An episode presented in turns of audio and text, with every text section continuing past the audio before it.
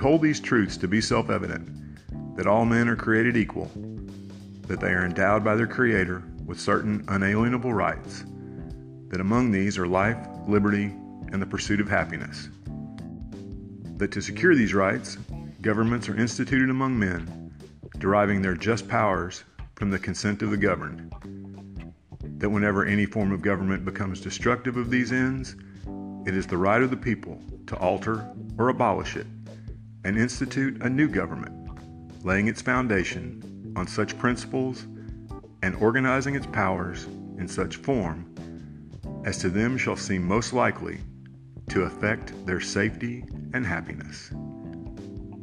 The United States Declaration of Independence.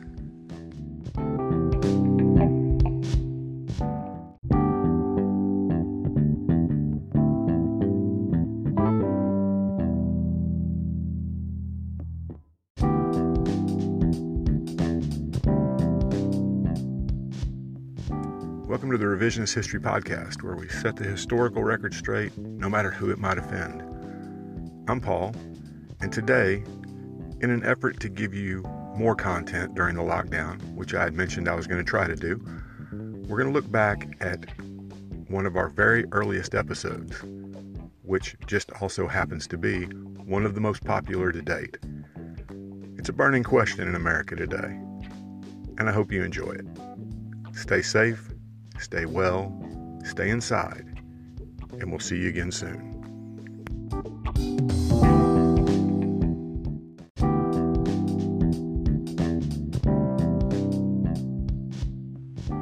Welcome to the Revisionist History Podcast, where we look at history as it really was, no matter who it might offend. In today's episode, we'll tackle an ongoing debate Was America founded as a Christian nation? Now, I should note in today's episode, much like our opening episode, you've just got me because my illustrious co host is knee deep in research about presidential deaths. We'll have more on that later. Today's question is a touchy subject, to be sure, and one with proponents on both sides ferociously advocating their point of view. But before getting into the history, we should probably first address what causes the question to be asked at all. And it's a similar one Is America a Christian nation now? The answer to that, in my opinion, is sort of, and trending more and more toward no every day. It's true that a majority of Americans still self identify as Christian, though that group has a pretty hard time agreeing on what being Christian means. Evangelical, mainline Protestant, Catholic, traditional Catholic, progressive non denominational? Do Mormons and Jehovah's Witnesses get included? It's a conundrum. However, it's also true that there's a growing Muslim and Hindu population in the U.S., which by simple math automatically reduces the percentage of Christians. And the single fastest growing segment of the population, especially for those under 35, is the nones. That's spelled N O N E, not N U N like the scary Catholic sisters. The nones basically claim no religious affiliation at all, though most do have some form of spiritual belief, as most humans have had throughout history. Somewhat ironically, it's this very decline of so called Christian influence in the culture at large that often triggers the debate over our founding as a nation.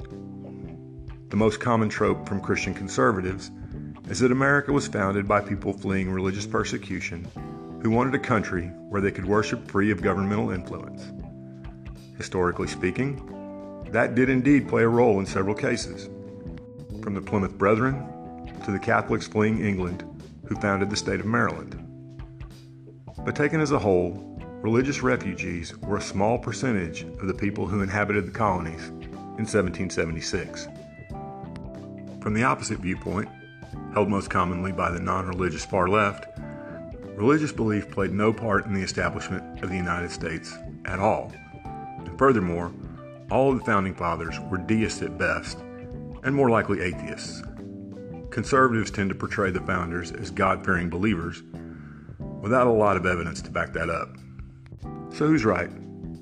The answer may seem unsatisfactory, but I think both and neither. the founders were not evangelical born again Christians by any stretch, since this form of Christianity didn't even really exist yet. They were men who, for the most part, believed in providence or some type of supreme being, and as part of the European culture of Christendom, held to some common Christian beliefs, like the Sermon on the Mount, the Golden Rule, and the Ten Commandments. Though obviously the Ten Commandments are Jewish and not Christian. George Washington was a lifelong Anglican, but he was also a deist and saw no conflict between the two. Alexander Hamilton founded the Christian Constitutional Society, but was also a deep Enlightenment thinker. And Thomas Jefferson admired Jesus as a moral teacher, but rejected miracles out of hand, going so far as to create his own Bible with all supernatural references removed. Still, they were not, as some claim, atheists. Most were Freemasons, and a core tenet of Freemasonry is the belief that there is a supreme architect of the universe. The founders, like most educated people of their time, were heavily influenced by Enlightenment ideas, the notion of liberty and democracy, and the supremacy of individual rights over the divine right of kings. It was natural that they would reject some common religious beliefs of the time while embracing others. Now, many conservative Christians would argue that the founders got their basis of our laws directly from the Bible. Well, there are certainly some instances where that can be backed up. But being Englishmen, in reality, they got most of their ideas for our laws from English common law. They then rewrote these laws using Enlightenment ideals, putting the rights of the people over the rights of the crown. Looking at the lives of the founders is an interesting study, but it's best to ignore their personalities in this particular question and look at the document they created, which is the one document that matters the Constitution. The Constitution protected religious believers from being persecuted by the government and prevented the government from establishing a national church, precisely to prevent what had happened in England but that in no way means they favored Christianity over any other religion or over the state itself. Many countries have done so, both implicitly and explicitly. An explicit example would be the Islamic Republic of Iran.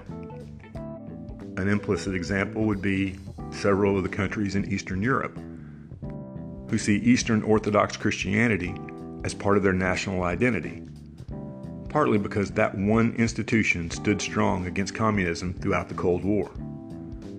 Neither of these was the case in the United States. In fact, it's rather telling that though the Creator is mentioned in the Declaration of Independence, there's not a single mention of God in the Constitution itself. I think that's true because ultimately, America was founded neither as a theocracy nor as an institutional rejection of prior Christian belief.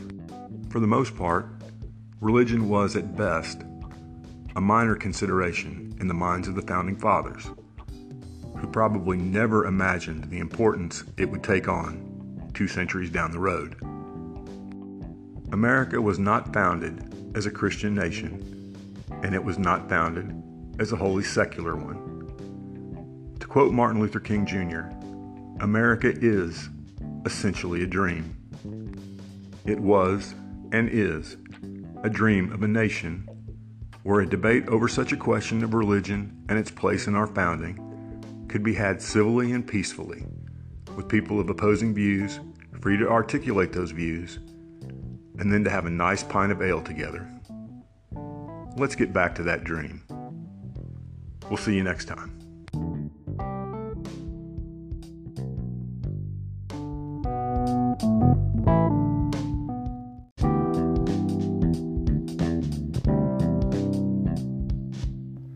Thanks for listening to today's episode. I hope you're finding this podcast both informative and entertaining. If you'd like to help us keep episodes like this coming, please consider clicking on the Support This Podcast link in the show notes. It'll help us create more content and go a long way toward making this podcast completely ad free. Thanks again.